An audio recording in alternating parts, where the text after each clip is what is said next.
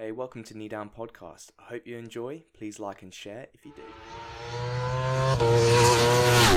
Hey, track riders. Welcome to Knee Down Podcast, episode 5. In this uh, three part podcast, what we're going to talk about, we're going to cover MotoGP news. A lot has happened this week. A little bit about Petrucci, some about the testing that's been going on. Very exciting. Um, part two, going to talk about uh, track days themselves couple of bits of uh, news to cover on on here, and we're going to then progress to fitness. Now, as summer's here, especially in England, we've got thermoregulation to consider, especially when getting out there on the bike. Going to cover a little bit about that and how that affects your performance, and then we're also going to look at uh, running as your form of exercise to prepare yourself to get on the bike. Okay, sit back, grab a beer, cup of tea, whatever. Let's chill out. So, if you head over to the MotoGP website, first news of the day is that KTM confirmed their 2021 MotoGP lineups. Now, first of all, I'm super stoked. Is Brad Binder? He's going to be in the um, full full factory team, which is awesome because I was worried that due to him not being able to show any performance um, he might have already been cut from the team. But I'm super glad that he's staying and he's going to get his chance next year at a football. Fuck, I hope a full year. Uh, it's you know what the fuck's going to happen 2021. Anyway, yeah. So I'm so glad that he's hopefully going to have a full year to show himself as a rider in 2021. But he's going to be there for 2020. Now he's going to get joined by Oliveira. Now that's also sick. Um, I mean, I was I was already surprised that Binder got um, the factory seat over Oliveira, but end of the day, that's what happened. Now Oliveira is going to ch- um, accompany him in 2021, so that is awesome. Also, from my first podcast, spoke about Petrucci, and well, you know, wondering what the fuck he's going to do. Petrucci has been um, accepted or signed his contract for the Tech 3 team. So awesome stuff. Well done, Petrucci. So that means we won't be losing him to Superbikes. He'll still be within the MotoGP paddock. And let's see what he can do coming from there. And he's, I'll say, Iker Lecuona. Iker Lecuona um, is also going to be in the Tech 3 team for 2021. So, Moto, MotoGP, KTM team, all set, ready to rock and roll 2021. Um, exciting stuff. Next up is the testing that has been happening with the MotoGP riders this week. Got some interesting news. So, this is taken from Crash.net and from Bradley Smith's point of view. So, he did very well. He also was up there. The the two big dogs though were KTM and Oliver um, Aprilia. So, you know, that's exciting. What does that mean for what's going to come in 2020? Are these guys going to be able to put the put those machines up near the front? I do hope so. Be some uh, be some interesting competition out there. So Bradley Smith, and this is taken from Crash.net. Um, how did he do? He was very close. He was a close match to the leader, Aleix Spargo, with a 1 minute 34 flat. He lost ground on day two, and then he upped his pace to a 1 minute 33.5 on the final day. Now, that compared with a test best of a 132.9 by his teammate Spargo. I'm guessing that's Aleix because then we're talking about the KTM riders, Pol Spargo and Miguel Oliveira, who pulled the best of day three. Yeah, so that was a quote taken from uh, the crash.net. And then if I look at the MotoGP website, we've got Oliveira fastest ahead of day three. So was at Misano. So that's where this testing was done. And this uh, one goes the Portuguese star set the quickest unofficial lap on Wednesday at the private MotoGP test. So Miguel pulled a 132.9 to top the standings with Red Bull, KTM, Factory Racing, Pol Espargaro a close second. Cool. So we got we got KTM really really pushing it hard. Um, that's that's pretty sick. And Aprilia's up there as well because obviously Bradley Smith's not doing too bad, and Aleix. So it looks like Bradley Smith will be taking the racing position over Andrea Iannone, who's uh, who I don't know what's going on with that guy. Um, I don't know. like if you follow him on Instagram, um, all he's been doing at the moment is go karting, thanking Aprilia, and model shoots. But then I read something that he wanted to take his case further and he wanted to um, get it like reviewed, but it could mean that he gets a four year span over the 18 month ban that he's already facing. I don't know. He obviously believes that he's um he he will get get it revoked and be back on the track as soon as possible. Um, but yeah, at the moment, Bradley Smith got the got the race race seat going ahead. So we'll see how he does because I think he only did a year, right, for the factory factory position in 2018. I think he came on board with Pol, but he didn't he didn't continue after that. So yeah, let's see what he can do. Looking at the full post um, from the MotoGP website, uh, I thought it was quite interesting. So they were, they're like uh, the Red Bull KTM Tech 3 Miguel Oliveira was the fastest man on track during Wednesday's action as KTM, Ducati, Aprilia, and Suzuki ramped up testing. But where's Honda? What's going on there? Everyone else has mentioned. Um, yeah, let's see what happens, hey? I'm excited. Okay, some other little snippets that grabbed this week. Um, motorcyclesports.com.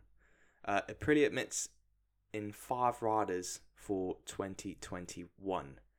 Um, now we can already remove someone from this. So, uh, Rivola spoke out about the topic in an interview with Speed Week, in which he confronted with the fact that riders such as Miguel Oliveira, done, Johann Zarco, Cal Crutchlow, Pecco Bagnaia, or Takaaki Nakagami are without a contract for 2021. So, guessing that means that he would like to consider them to join the team.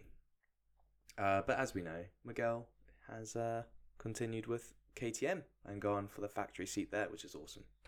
Alrighty, that wraps it up for part one for the MotoGP news. Remember, 19th of July, the first race for the 2020 reboot season, or whatever it's going to be called, um, at Jerez.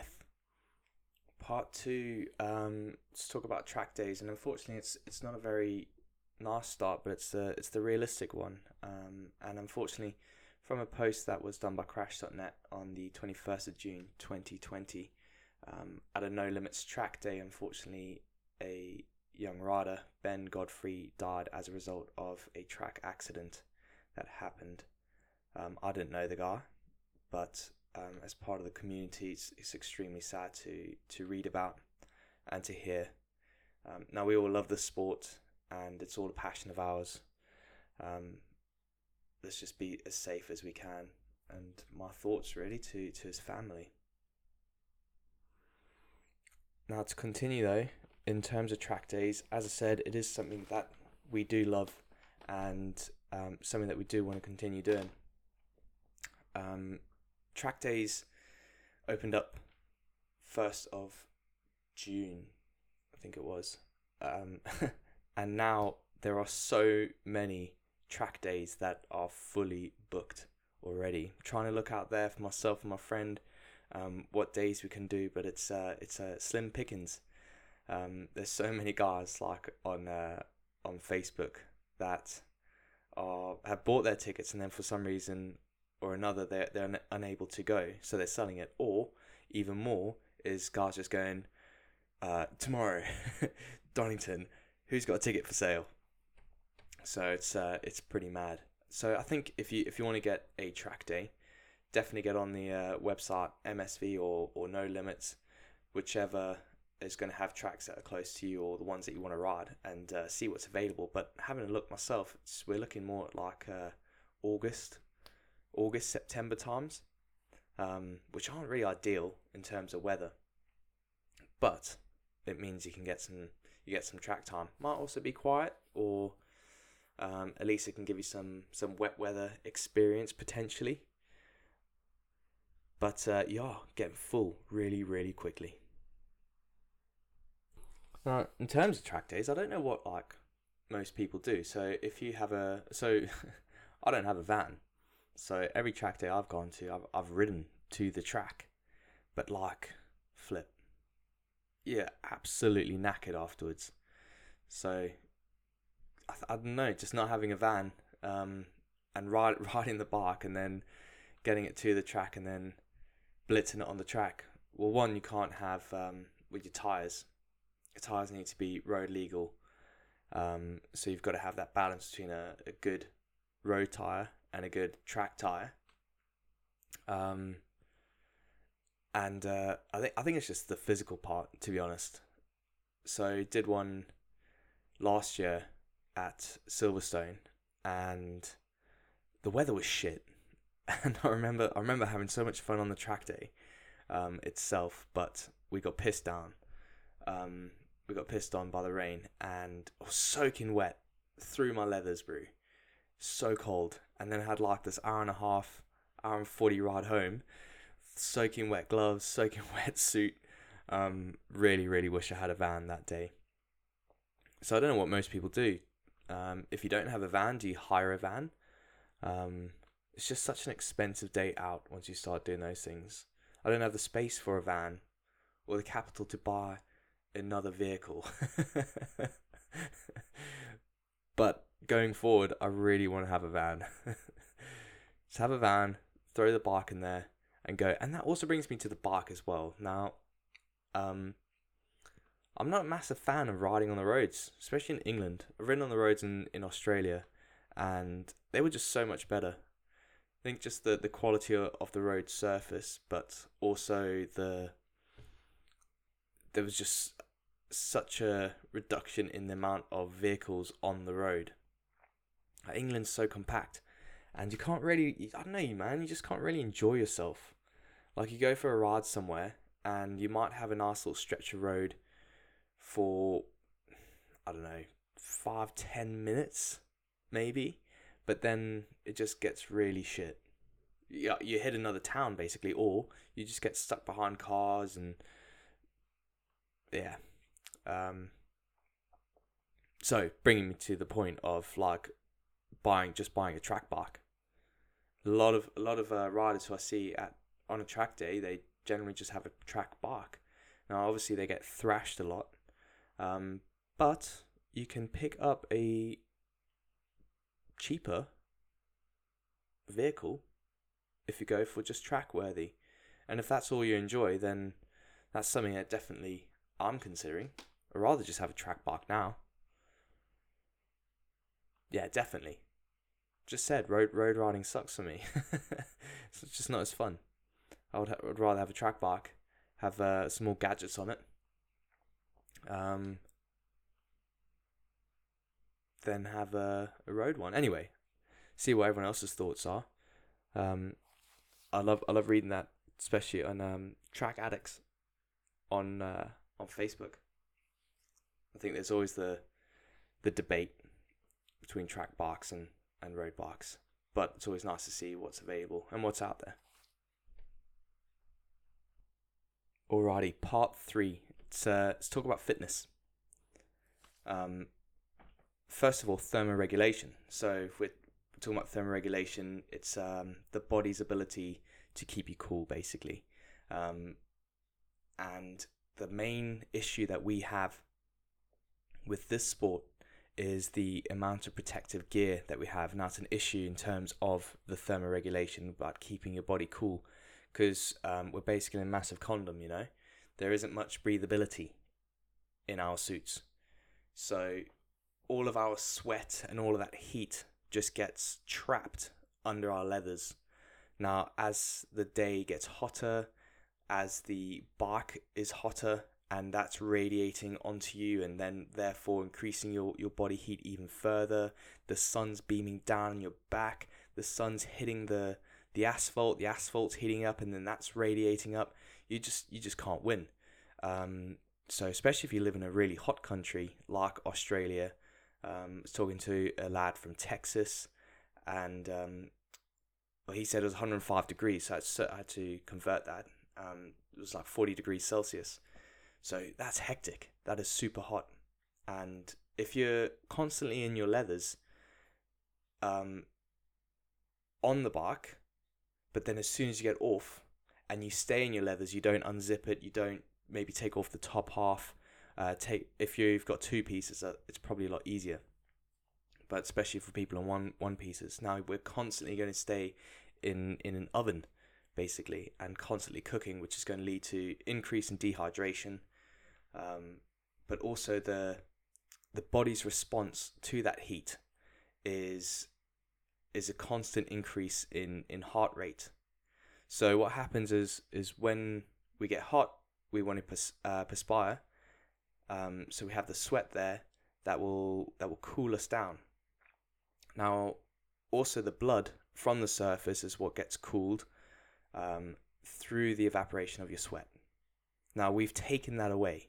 We can't evaporate our sweat, which means that our heat is not getting transferred out of the body, not staying there. The body therefore increases its heart rate to try and get all the blood to as much of the surface as possible so it can start evaporating and get rid of this heat. So that is a response to the heat and our body has to cope. But we only have so much blood. So we therefore have an issue as well is that we have all this blood now going to um, our the surface of our skin, or you know, just underneath the surface of the skin, to try and cool us down. But where's you know we we're in a bit of a deficit.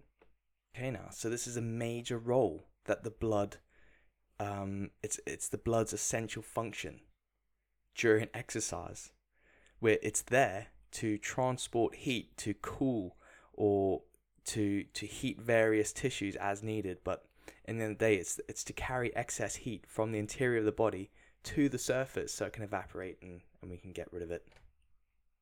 Okay, so what's happened is we're getting beaten up by the sun. We're hot. We're stuck in leathers. We're we're sweating, so we're losing a lot of our fluids.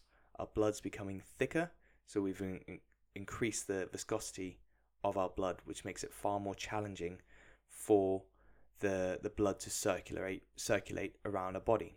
Now, faced with the challenge of serving two masters, we got this performance and the thermoregulation. The heart must beat faster in order to maintain sufficient cardiac output output. So, which in turn, this increases the strain placed on the cardiovascular system. Now, this disproportional increase in your heart rate but without an increase in the exercise intensity or workload, this is what's known as cardiovascular drift. So we have our blood that is getting pulled away from other activities such as uh, muscles and organs in order to get rid of this heat as much as possible. But we also have a strain on the cardiovascular system because we've lost a lot of fluids through sweating, therefore the blood is thicker. Now your heart's going to have to beat faster. So this brings me to to another point of the increased heart rate. Now we see increased heart rate a lot within riders, but this could be a primary factor to that. The heart might be beating fast, but it doesn't mean that we are at such a such an intensity in terms of exercise that it's the body's requiring so much oxygen. It's the fact that the body's just trying to get rid of heat. Um, so let's try and let's try and reduce this as much as possible because this can if this consists if this um, is sustained for too long, this cardiac drift where the body's struggling so much, we're just going to fatigue really really quickly and our performance is going to be impacted. So when I was working with Paros in Australia, one one thing that we were looking at is um, how how we can keep his body as cool as possible off the track because there's nothing we can do on the track. So as soon as he came off, um, he would uh, make sure that his his upper body was exposed as much as possible because that's going to help with the evaporation, take on a lot of fluids, um, and then we also had ice packs as well on site. So he took like a little cooler bag and he had some ice packs that he was going to be able to put on him to keep his uh, cool body, his core body temperature, um, far more regulated than what it was. So that brings um, the possibility of having maybe having a fan in your garage if possible, just to um, just to bring about that sort of wind factor, um, especially if it's a very still day. But staying in the garage, drinking your fluids, um, and uh, bringing bringing your core temperature back down will help you when you get back on track. I hope that made sense. um, please feel free to reach out if you want to have a chat anymore. Um, hopefully, you can tell that I do I do love this stuff. Uh, but if it hasn't come across well, please let me know, and uh, we can have a I can sort of maybe do another episode on it by itself. The next thing that we'd like to talk about is running. Now, as a result of the lockdown, my running has increased significantly. Uh, just because gyms have been closed and outdoor running as well. There's a there was a couple of things. So, um, oh, just going back in terms of thermoregulation work, which was uh, taken from the Science of Motorsport by David P. Ferguson, which um, I've mentioned in my Instagram and uh, on on the fa- on Facebook. It's a really good book. It does predominantly focus on F1 drivers, um, and well, just drivers in in quite a few few different disciplines, but the transferability from driving as a as a sport to riding is, is pretty much the closest that we have in terms of literature. Uh, also, the fact that they wear very similar kit as well. Okay, so, running. Now, this is taken from uh, Strength Conditioning for Endurance Runners by Richard Blagrove. So, this was a really interesting book in terms of developing a runner um, from. Didn't really matter, could have been a novice, intermediate, advanced, but it was developing a runner to be far more efficient from a strength training point of view. And we can take these principles and put them into to riding as well. But today it's just going to be a pure focus on running because I know a lot of people that's their main um, form of training that they like to do, especially when focusing on riding. A couple of things is the the reason of um, weight control. Most riders want to keep their weight as low as possible in order to have a better power to weight ratio when on the bike. Um, the other thing is cardiovascular fitness uh, predominant sort of training plans, shall we say, that focus on motorbike riding is due to uh, is cardio based. Um, now, I, I think a lot of that might be taken by the misconception of that increased heart rate. I know that would be a factor that I focused on a lot right at the start. Um, I was I was so intrigued about this this increased heart rate and um, how high it was, but after reading Science and Motorsport, knowing the other factors that come into place of why the heart rate could be increased and sustained at such a high rate for so long, um, I feel has been answered, and it's it is down to a cardiovascular fitness, but it's not the main modality. Um, so, end of the day, people run, so let's run properly A couple of things when running, and I've been using these running cues this week, and it was so surprising. I was talking about this with one of my uni friends. I was like, um, not ex uni friends, and I was like, uh, I was like, yeah, it was so hard. it was so hard to run. I was gas. Um, but in the day, I was I was I was gassed because my body was so used to running in uh, in the way that it liked to. It wasn't the most efficient way, but that was how, however, I'd sort of learnt to run. That's what my body was most comfortable with. A couple of things you can do when you're going for a run. Um, things to think about. Want a more of an upright posture. Don't lean forward too much. The only times that you may lean forward will be when you're going uphill or if you're like doing a cross country sort of run and uh, like got really strong winds pushing against you. Otherwise, you want to have an upright posture.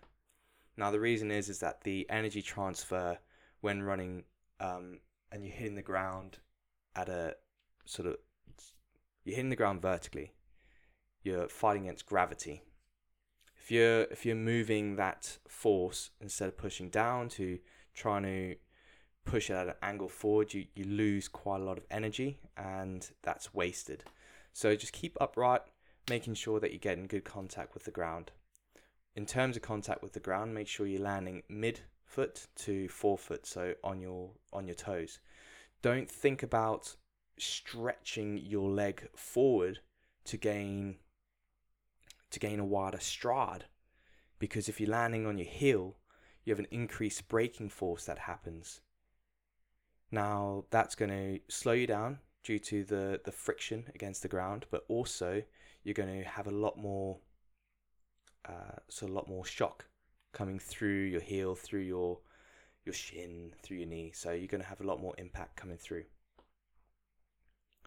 Another thing to work on is sort of glute and hamstring strength. So you can do things like um, I put in my Instagram post, I put some glute raises.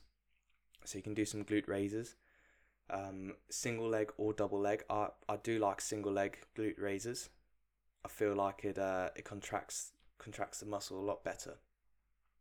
But if you can work on those, that would really help.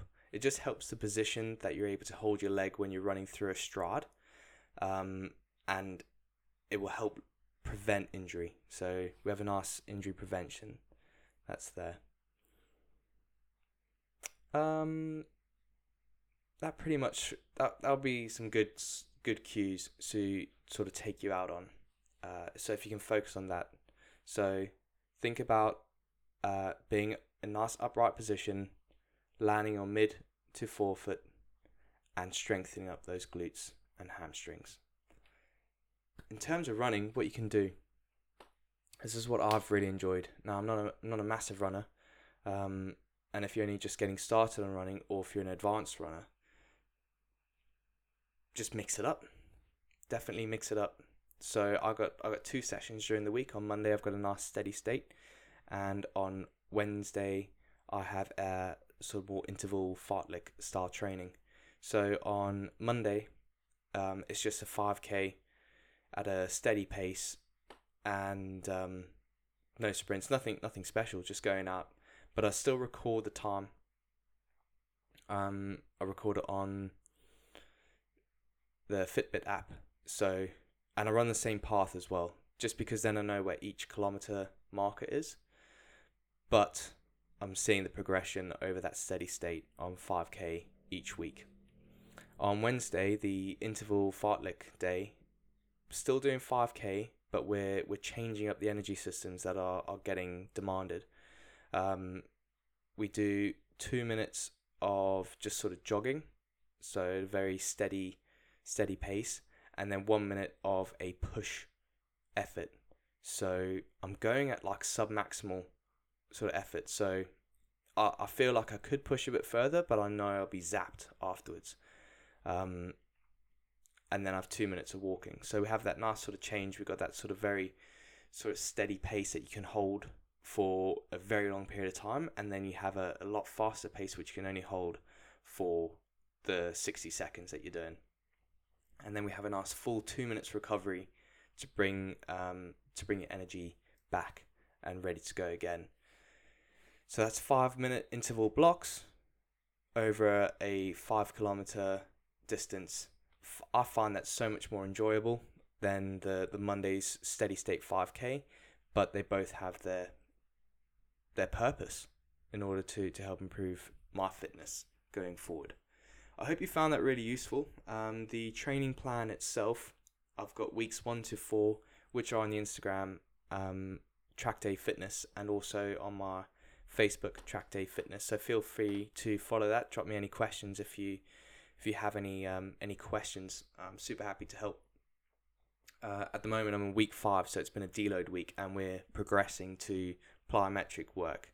So from week six and onwards, we're going to have a lot more plyometrics, so we can get that explosive movements.